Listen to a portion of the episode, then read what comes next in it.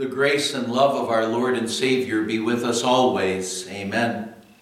The Word of God we want to consider today is again our epistle reading for this past Sunday, the fifth Sunday after the Epiphany.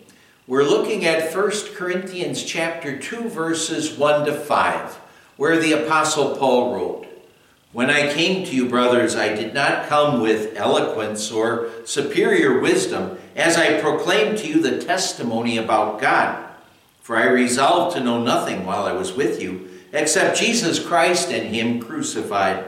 I came to you in weakness and fear, and with much trembling. My message and my preaching were not with wise and persuasive words, but with a demonstration of the Spirit's power, so that your faith might not rest on men's wisdom, but on God's power my dear friends in Christ. What we can see when we look at the Apostle Paul's writing is that he was concerned about proper preaching and about pointed preaching. His preaching, it wasn't about Paul. It was about Jesus Christ, about Christ and Him crucified. And the Holy Spirit inspired Paul to say and to believe, as he wrote here, for I resolved to know nothing while I was with you except Jesus Christ and Him crucified. But when he, he was preaching about Jesus Christ and Him crucified, his preaching wasn't just proper preaching and pointed preaching, it was also powerful preaching. His preaching was powerful preaching because it had the power of God behind it. Paul said, My message and my preaching were not with wise and persuasive words, but with a demonstration of the Spirit's power, so that your faith might not rest on men's wisdom, but on God's power. The success of anyone who proclaims the gospel, who proclaims Jesus Christ, it's not due to the proclaimer Rather, it's due to the work of the Holy Spirit in a person's heart. The Holy Spirit working through the Word of God. Now, with the Apostle Paul, Paul would have been an absolute failure if he would have had to win souls over with his own oratory, with his own power of persuasion. But it wasn't Paul it was the Holy Spirit working through the Word. The Holy Spirit working through the Word is what caused God's church to grow and thrive through the ministry of the Apostle Paul. He just happened to be the instrument that God used, but it was the Holy Spirit who was doing the real work. And the Holy Spirit didn't need Paul's wise and persuasive words to build the church. Again, Paul didn't describe himself as being a great orator or a persuasive person.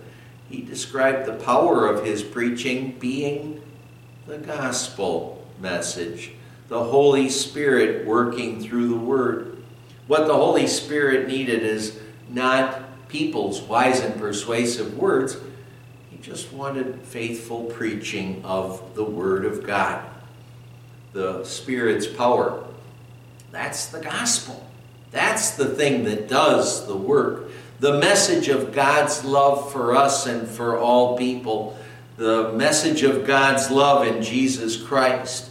And that message, it doesn't look to God's law to add people to God's believing family because the law doesn't do that kind of work. The law, what it does is it shows us our sin. It tells us what we deserve because of our sins, and that's God's wrath and punishment. It shows us how much we need God's help. The law, really, what it can only do is it can only lead a person to despair, if the law is on its own, of course. Or it could, in some instances, lead people to a false sense of security as was the case for the Pharisees of Jesus' day.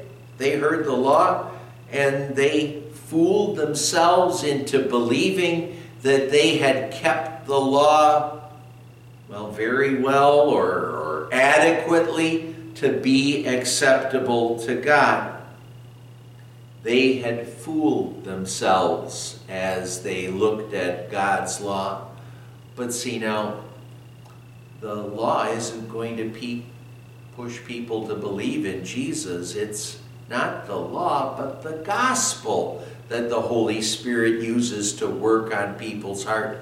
Through that powerful preaching of the gospel message, that's the message that the Holy Spirit takes us that the Holy Spirit uses to, to take us who were dead in our transgressions and sins, spiritually dead, He uses that message to make us spiritually alive, to make us believing children of God. He uses that message to build us up and strengthen us in our faith so that we're able to fight against the sin that's in our lives to live as believing children of God. This gospel, the Apostle Paul says it to the Roman Christians, is the power of God for the salvation of everyone who believes. This gospel, it's the power of God that works in the infant, that works in the young child, the young person, the adult, the the mentally challenged, the intelligent, and, and in the hearts of all people who hear the Word of God. This powerful preaching, that's what the Holy Spirit uses to bring us to faith, to keep us in the faith, and equip us to live as God's believing children and to share the Word of God and, and to keep us in the faith until we're with the Lord Jesus forever in heaven. May our faith, therefore, always rest on God's power as we've seen, as we've seen. Our faith will rest on God's power through pointed and proper and powerful preaching of God's Word. Faithfulness to God's Word, that's always the key. That's always the key. Oh, there was a fisherman he had the best equipment to go on out and go catch some fish. But one day he was a bit disappointed, maybe disgusted, because he couldn't catch anything. And then he looked over at this young boy who was fishing nearby, and all he had was this stick and a line. And at the end of the line, there was this bent hook that he was using, a bent pin that he was using for a hook. And he looked at the young boy, smiled condescendingly at him, but then he noticed that next to him was this string of trout that the young boy had caught. And when he saw the string of trout, all the fish that he had caught, he said to the young boy, Why can't I catch any?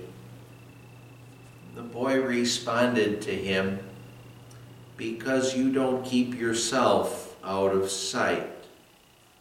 And now, what the boy said there is, well, it may be true as far as fishermen are concerned, fishermen looking for trout, but it's also important in fishing for men as well, in winning souls for Christ.